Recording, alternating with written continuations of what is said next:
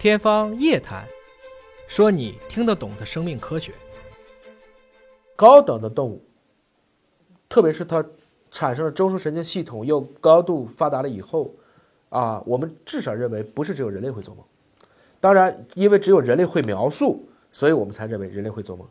一天有二十四个小时，人类要花八个小时去睡觉，就证明这不是无效的。我们的身体不会那么笨，生命不会这么笨。它这种演化的机制，其实就是让大家能够在做梦当中去完成很多我们在清醒时候做不了的事情，比如说洗脑。好好睡觉，其实能洗脑，因为我们大脑是悬浮在我们的这个颅骨内的，脑脊液睡得好的时候它会被洗。第二个呢，人天然的本质是忘，如果人天然的本质是记下来就完蛋了，但是做梦是会帮你去强化很多的记忆连接的，所以我一般会推荐睡前要背东西，然后你睡觉的时候他会帮你背，啊要背东西。还有一个呢，我们有一个很有趣的时刻叫爱迪生时刻，我一般睡觉的时候。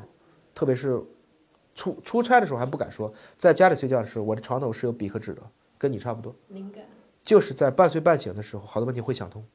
突然想一句，哎，我想有一个很好的一个 idea，这个例子和那个东西可以结合，立马记来，否则第二天就忘了。所以归根结底是在于鼓励大家规律睡眠、有效睡眠。至于做不做梦，那更多的是个体差异，只要不影响您自己的精神状态就没事。